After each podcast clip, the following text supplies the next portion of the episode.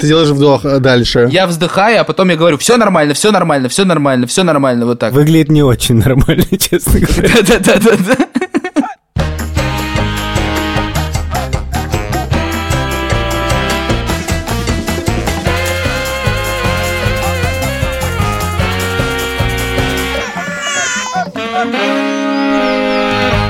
Привет, меня зовут Александр Борзенко, и это подкаст «Сперва роди», подкаст, в котором мы обсуждаем родительство, при этом не даем никаких советов. Детей, которых я постоянно обсуждаю в этом подкасте, зовут Петя, ему 14 лет, Тише 12, а Мания будет, когда вы будете слушать этот эпизод, уже 10. Привет, меня зовут Юра Сапрыкин, у меня есть сын Лёва, ему 3 года и 6 месяцев. Я в очередной раз... Напоминаю вам, что мы завели Инстаграм, и вы можете подписаться на него или не подписаться на него, но очень-очень-очень рекомендую. Привет, меня зовут Владимир Цыбульский, моей дочери Соне 3 года и 3 месяца примерно. У Вована немножко голос сел, поэтому он говорит, как будто 2 часа ночи на радио передача, не знаю, про что. Про это. Прием ваших заявок с Владимиром Цыбульским на Либо-Либо FM. Либо-Либо FM, yeah. Алексей из Коломны просит поздравить своего деда с 89-летним юбилеем. Сегодня в нашем эфире мы обсуждаем очень важную тему.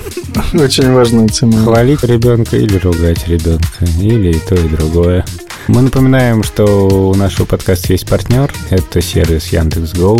Есть еще у Яндекс.Го такой тариф детский. Это специальный сервис такси для поездок с детьми. Короче, я хочу начать этот эпизод с очередного покаяния. Вчера была довольно отвратительная сцена, как раз к теме хвалить или ругать. В общем, я наехал на детей. Я даже, когда наезжал, я чувствовал, чувак, ты сейчас воспроизводишь настолько какую-то классическую ситуацию отцов и детей, что даже смешно. Чтобы не слишком в момент рабочего аврала оторваться от детей, я стараюсь свято блюсти ритуал, а именно я снова начал читать детям. Дело в том, что я для Арзамаса делал такое интервью с Юрием Норштейном, оно выйдет в ноябре, все смотрите. И Юрий Норштейн там много... рассказывал о том, как он любил в детстве книгу Хаджи-Мурата, и в частности, как он ее читал детям, и как это круто читать детям. Я вспомнил, что я тоже в детстве очень любил Хаджи-Мурата. Хаджи-Мурат – это повесть Толстого, грубо говоря, о Кавказской войне.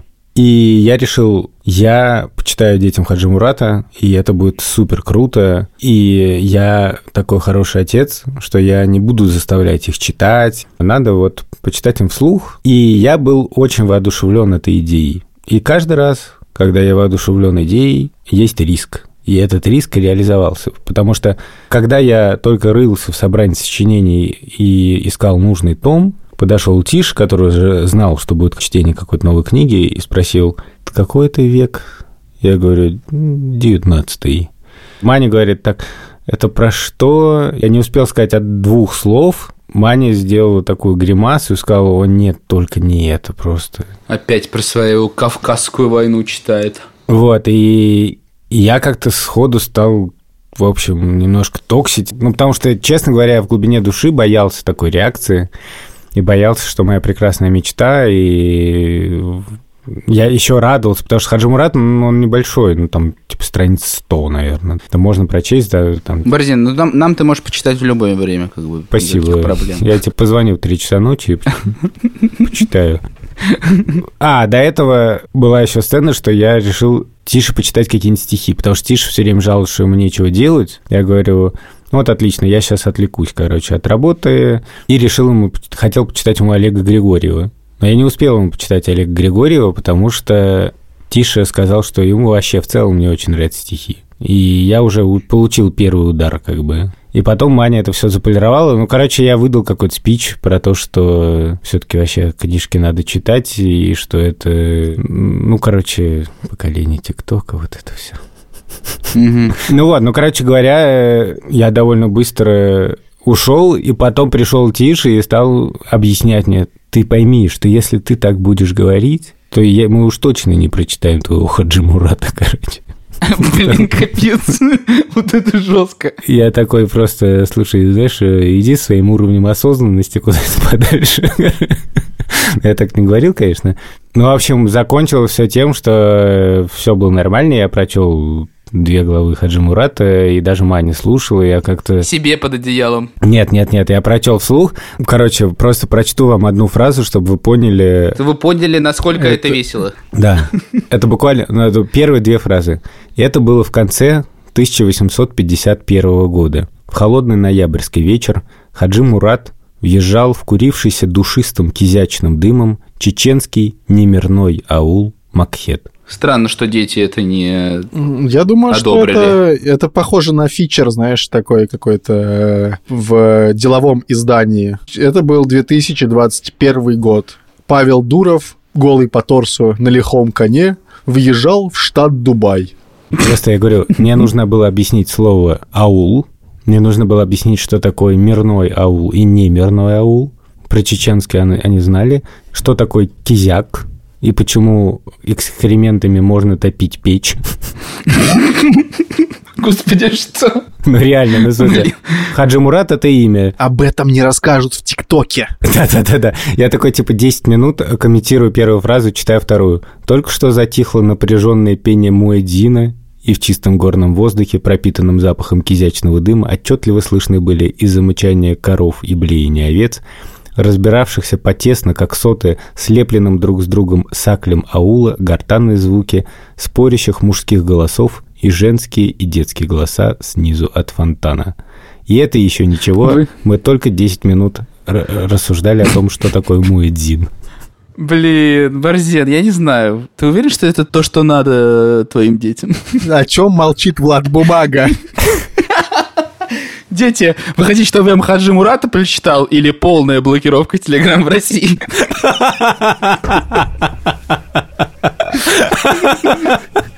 Вернемся к нашей теме. Ты отругал детей или ты похвалил их? Я их скорее пристыдил. То, что про кизяк не хочешь слушать? Да мы все на этом кизяке росли. Да мы выросли в этом кизяке, в этом дыму кизячном. Душистом. Кизяшном. Кизяшный дым. Слушай, мне кажется, ты больше тут себя ругаешь, чем детей. Это правда. На самом деле, всего этого можно было бы добиться и почитать Хаджи-Мурата без этой прочувствованной речи. Ладно, давайте перейдем с Софиты. С меня. Я хотел Софита направить на Владимира Цыбульского и его спросить. Давай, направляем. Софит на Софию ты хочешь направить, ты имеешь в виду? Да, на Софию. О, блин, это хорошо. Очень неплохо, очень. Это классно. Ладно, я вам сейчас расскажу эпизод, когда я пришел просто в ярость. Мы заболели с Олесей одновременно. Вы это можете слышать по моему голосу. Это было пару дней назад. И мы были очень уставшие, и я укладывал Соню спать днем, и она отказывалась спать вообще всеми возможными способами. А у меня уже просто не было сил, потому что я тоже собирался спать, пока она спит, чтобы хоть как-то восстановиться. И, в общем, я тоже лег спать, и 20 раз попросил ее, что я сплю, и, пожалуйста, если ты не спишь, то давай хотя бы потише. И, естественно, это не сработало. И я был просто в бешенстве, что я ничего не могу сделать, и мне не получается ни ее уложить, ни ее успокоить, ничего. В общем, я так в бешенстве и заснул просто. Я не просто отрубился. Я сначала, типа, достиг уже такой точки, что я просто сказал, типа, Соня, если не хочешь быть в этой комнате, иди, значит, в другую комнату. И просто вытащил ее из кровати и отправил, значит, в большую комнату, где была Олеся. И, в общем, видимо, Олеся ее там перехватила, а я просто отрубился. Но реально такой ярости у меня было давно, и я как бы головой понимаю, что, типа, тупо ругать ребенка за то, что он, типа, не засыпает. Может быть, он не хочет спать. Но а что делать-то непонятно. И ничего не можешь делать, да, ты просто как бесил, но ребенок вообще отказывается хотя бы немножко тебя как-то уважать и немножко тебе помочь. В общем, я был просто в абсолютно бессильной ярости. Бесился без сил. Да, бесился. Но вечером, кстати говоря, я рассказал Соне, что, типа, я очень рассержен и обижен на нее, что она это, значит, так себя вела, и она 3 раза попросила прощения. После этого есть какое-то, типа, стыдновато немного, ну, за себя. Ну, стыдновато, конечно, но, с другой стороны, есть ощущение, что ребенок мог бы, знаешь... Такой, типа, ага, папин, типа, нужно поспать. Потому что, например, я, типа, в детстве, как мне говорили, там, типа, мама спит, все, как бы, ты ходишь на цыпочках там и где-то там тусишь. У нас тоже такое было с папой. Папа спал днем, и сон был священным. Я, если засыпаю днем, на мне через 3 минуты, короче, 3 животных и 5 детей. Ну, я не знаю, разбившаяся надежда или недостаток воспитания. Это новая пьеса Владимира Цыбульского «Разбившиеся надежды или недостаток воспитания». Нет, «Разбившиеся надежды или недостаток воспитания». Я не знаю, насколько это похожая сцена, классическая сцена ругани выглядит так. Лёва сидит, ест, и потом тарелка летит на пол, и я начинаю немножко злиться. Ну, короче, последний раз я, как будто переборщил. И так переборщил, что мне прям было стрёмно самому потом какое-то время. Я ему сказал, что, ты можешь нормально есть или что-то. Ну, короче, я сказал это, знаешь, таким, противным тоном. Ты можешь сейчас это воспроизвести? Вот смотри, я Лёва, я такой, еда падает. Можешь мне так сказать? Лёв, ты можешь осторожнее есть, пожалуйста? Что сложного в том, чтобы нормально есть? Спасибо, пап, что научил меня есть нормально.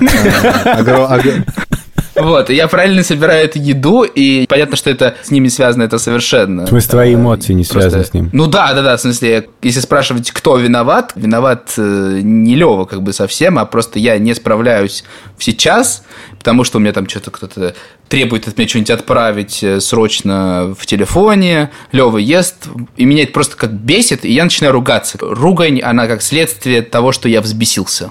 И я просто увидел у него в какой-то момент в глазах какой-то, что он немножко напуган. Ну, в смысле, что я раньше не замечал, я вижу, что он, меня как будто боится. И я просто пипец, загрузился. Я сам сижу, реально сижу в майке, и у меня там пятно на ней. Пятно на майке от какого-то соуса вчерашнего. Вот. И я сижу и такой думаю, ну ты просто полная мразина. Я, на себя. Я думал, ты Лёве такой просто нормально решил исправить ситуацию. Ты еще и бате майку испортил, ну понятно. Да, я очень долго об этом думал, потом читал Библию, как всегда. Короче, знаешь что, я просто потом решил посерчить, что делать в такие моменты, потому что я понял, что...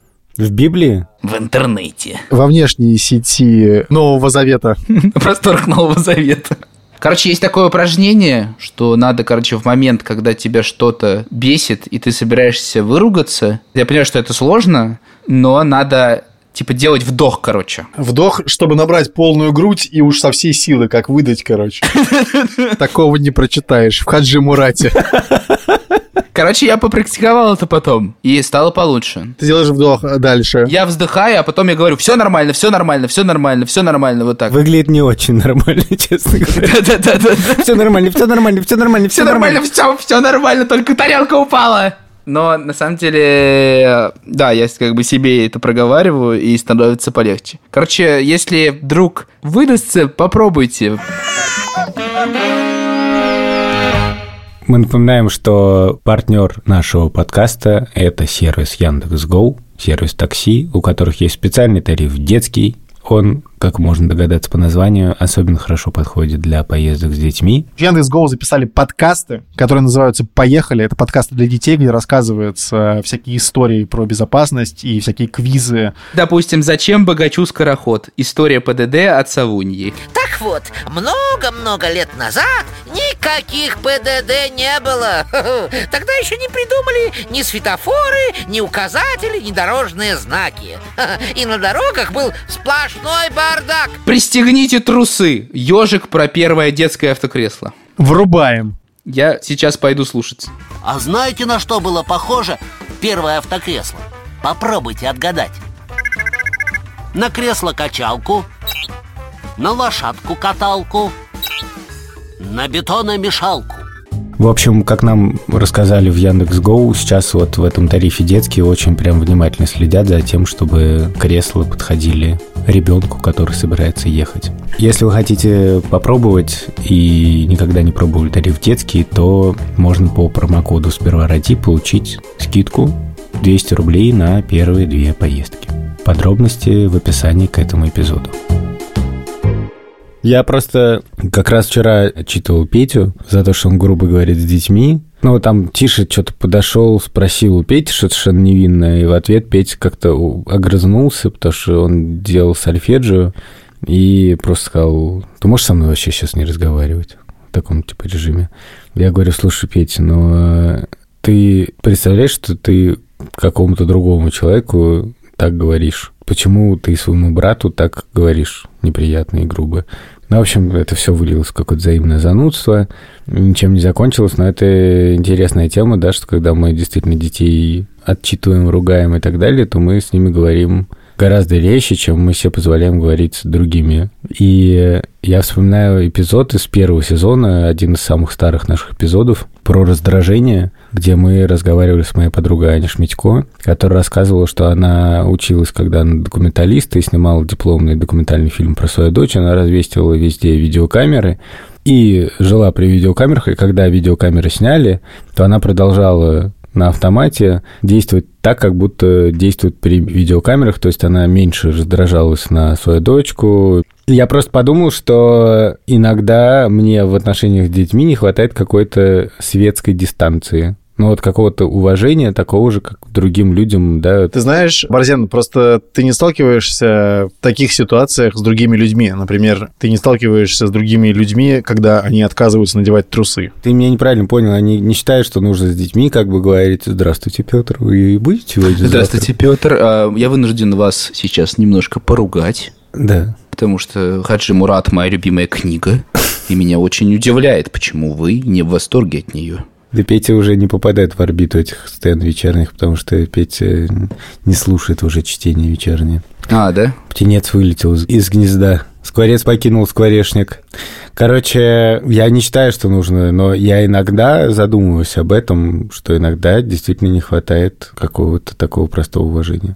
Хорошо, давай представим себе ситуацию, в которой Лёва надевает, значит, тарелку лапши на уши Юре. Как надо разруливать здесь? Мне кажется, на самом деле здесь упираешься в такую вещь. Ты не понимаешь, как бы, как это разруливать, как сделать так, чтобы этого больше не происходило. И ты автоматически начинаешь ругаться, но при этом ты сам понимаешь, что твое ругание наиболее вероятно ничего не поможет. Но поскольку ругание, ты хоть какое-то действие, ты как бы что-то предпринимаешь, и на этом все. Но что в действительности поможет в такой ситуации, тем не менее, понятно, не очень.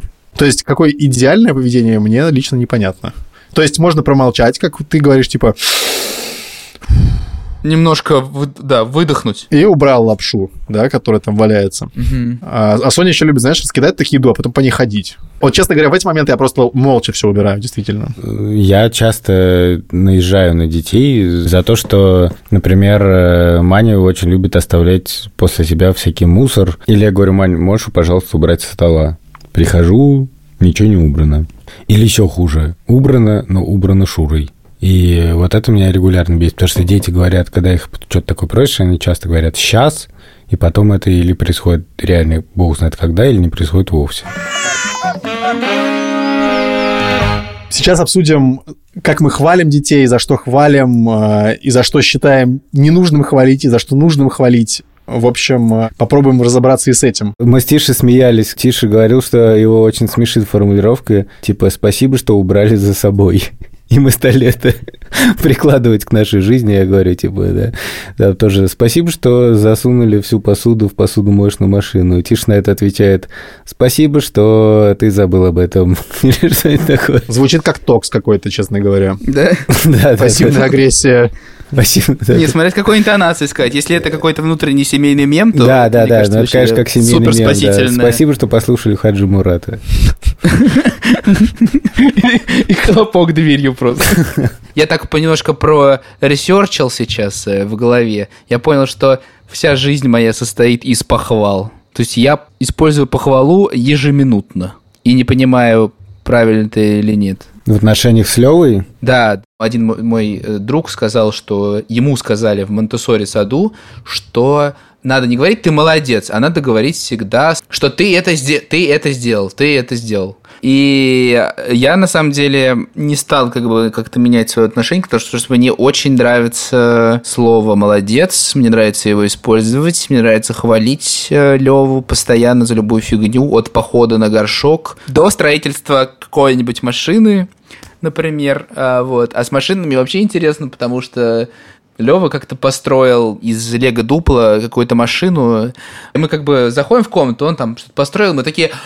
Ну, то есть мы как бы все равно, а мы такие с Верой: «Вау, какая красивая машина, ты молодец, ты посмотри, какой у нее кузов, посмотри, какие колеса, просто с ума сойти. Короче, ты такой восхищаешься, и потом как бы началась история, когда мы просто Лёва идет играть в комнату, играет, и каждую минуту он выходит с какой-нибудь фигней в руках, там может быть просто...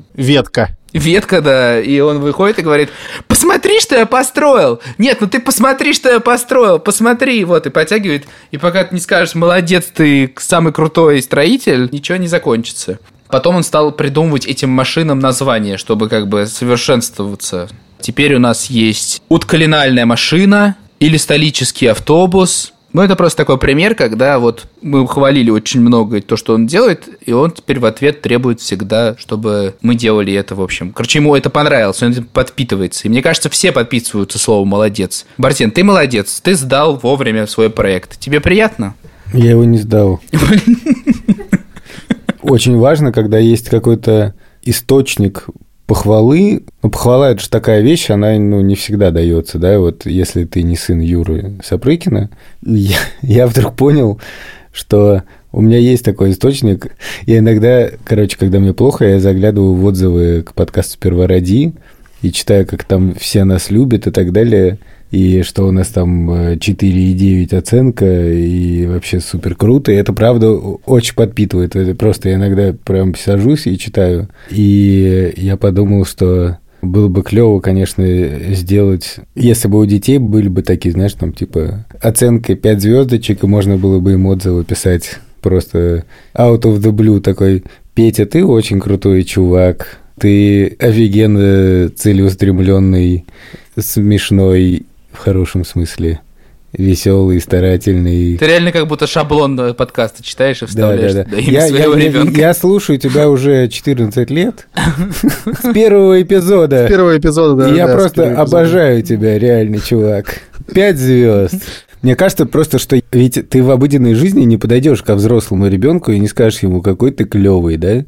Для этого нужно как будто специальной оказии дождаться. Ну, потому что, реально, я как все понимаю, но если я вдруг подойду и начну говорить, то просто дети первые начнут спрашивать: пап, ты что, ты в порядке? Ты кукухой поехал, пап. Да, я прямо очень представляю себе Манино выражение лица. У меня было такое выражение лица, когда одна бровь очень сильно поднимается на другой.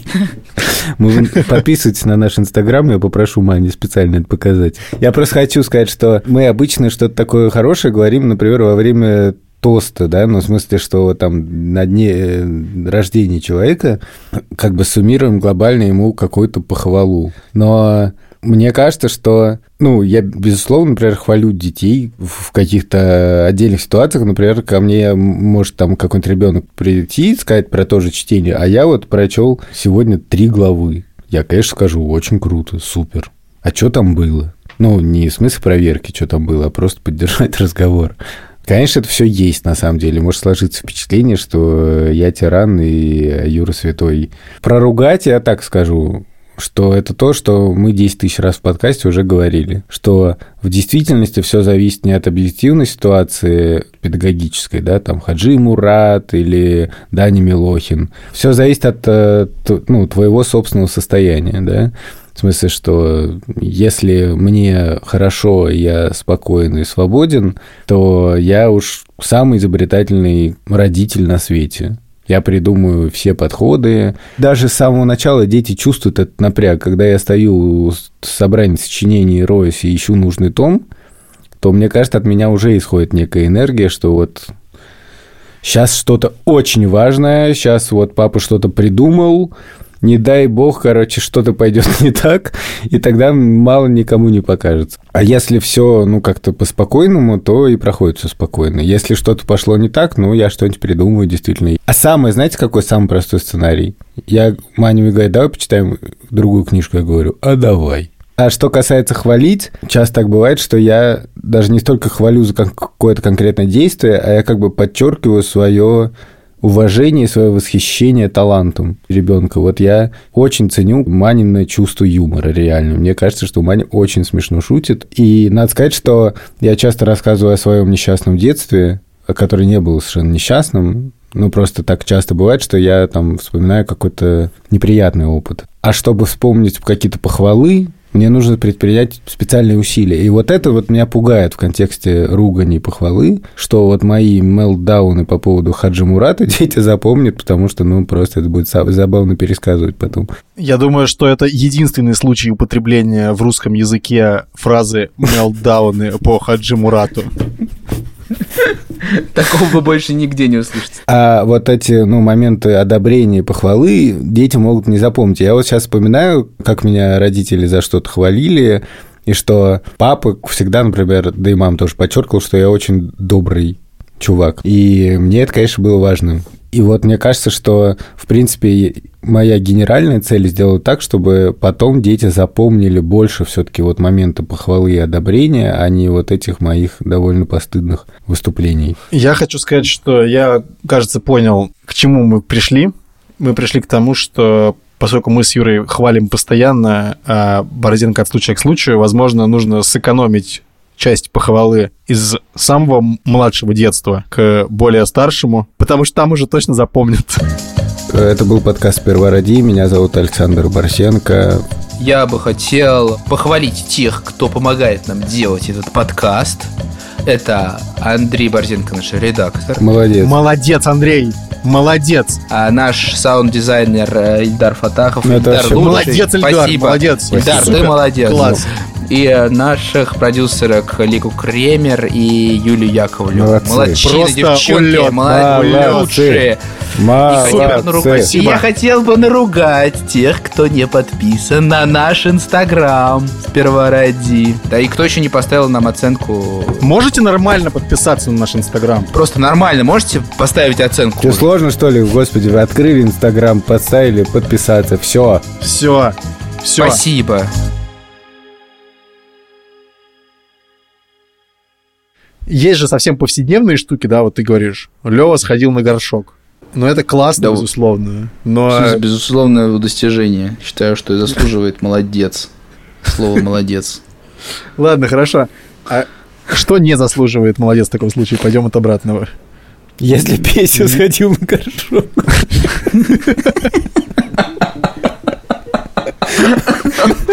Если Юра сходил на горшок. Что Вера приходит такой: что ты наделал, Юра, блин, опять? Он такой: да это Лёва, блин, господи. Просто. Зачем я вообще сказал это горшок? Я не знаю, зачем ты это сказал. Но это... сказал бы другое, типа. Князь. Вот сась.